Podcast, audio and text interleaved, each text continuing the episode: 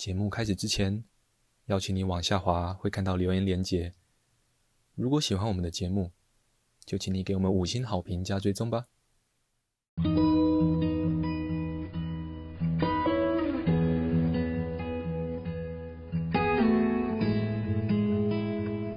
我们是华人正念检查中心，欢迎收听正念好给力。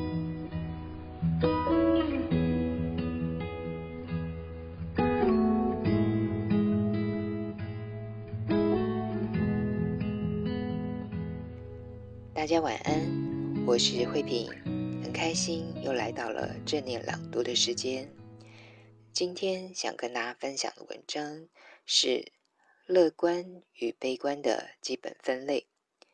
你的解释风格是什么？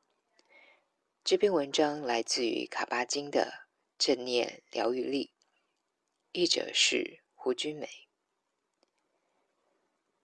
马丁·塞利格曼博士。是正向心理学的发起人之一。多年来，他与宾州大学同僚及各地的学者深入研究。当人们遇到事情时，采取乐观或悲观的态度对健康的影响。这两种人对于发生于自己身上不好的事件，所采取的解释大相径庭。对于不好的事件，有些人的解释倾向消极悲观、自怨自艾，认为不好的情况会延续很久，对生活的影响层面很大。塞利格曼博士称此为解释风格。悲观者的形态为：都是我，一直这样下去，我做的每一件事情都会受到影响。这样的解释发挥到极端。就会呈现忧郁、绝望、过度专注于自己。有些学者称为灾难化思考。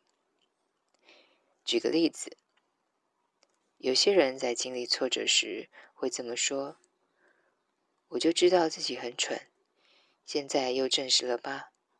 我就是什么事都做不好。”乐观的人在经历相同的事情时，会有截然不同的观点。他们比较不会因为不好的事件而自责，即便自责，也会认为事件是短暂且可以解决的。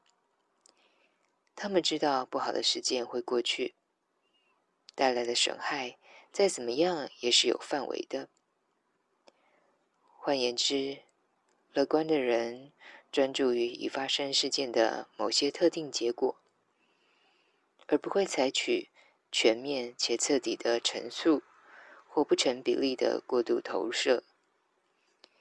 举例而言，乐观者会说：“嗯，这次我确实搞砸了，不过我学到一些东西，也做些调整，下次就没问题了。”塞利格曼博士及其同僚发现，惯于高度悲观解释风格者。在遇到负面事件时，落入忧郁的风险远高于乐观者。悲观者较容易有生理上的症状，在负面事件发生后，他们的荷尔蒙与免疫系统弱化，让他们更容易生病。一份研究癌症病人的文献中，研究者发现，解释风格越悲观者，越早因病辞世。另一份研究则是针对棒球名人堂里的球员。研究者发现，相较于拥有乐观解释风格的球员，年轻健康却悲观的球员比较早逝。整合这些研究与其他研究后，塞利格曼博士总结，并非事件。或世界本身提高了我们暴露于疾病的风险，而是我们如何看待与对待他们。负面或压力事件发生后，过于悲观的解释形态是会产生毒素的。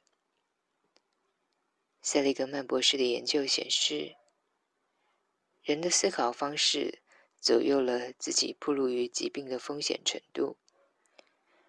这也让我们理解，何以某些人就是比另一群人更容易的生病或是过早死亡，即便年纪、性别、球员嗜好与饮食习惯类似。相对的，面对不顺利时，乐观的思考模式提供了保护机制，以免于忧郁、疾病与早逝。今天的分享就到这里，祝福大家有个美好的夜晚，晚安哦。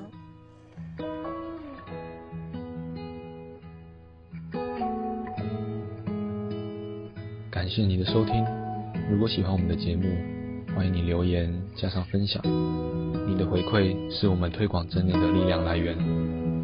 敬请期待下一次的精彩内容哦。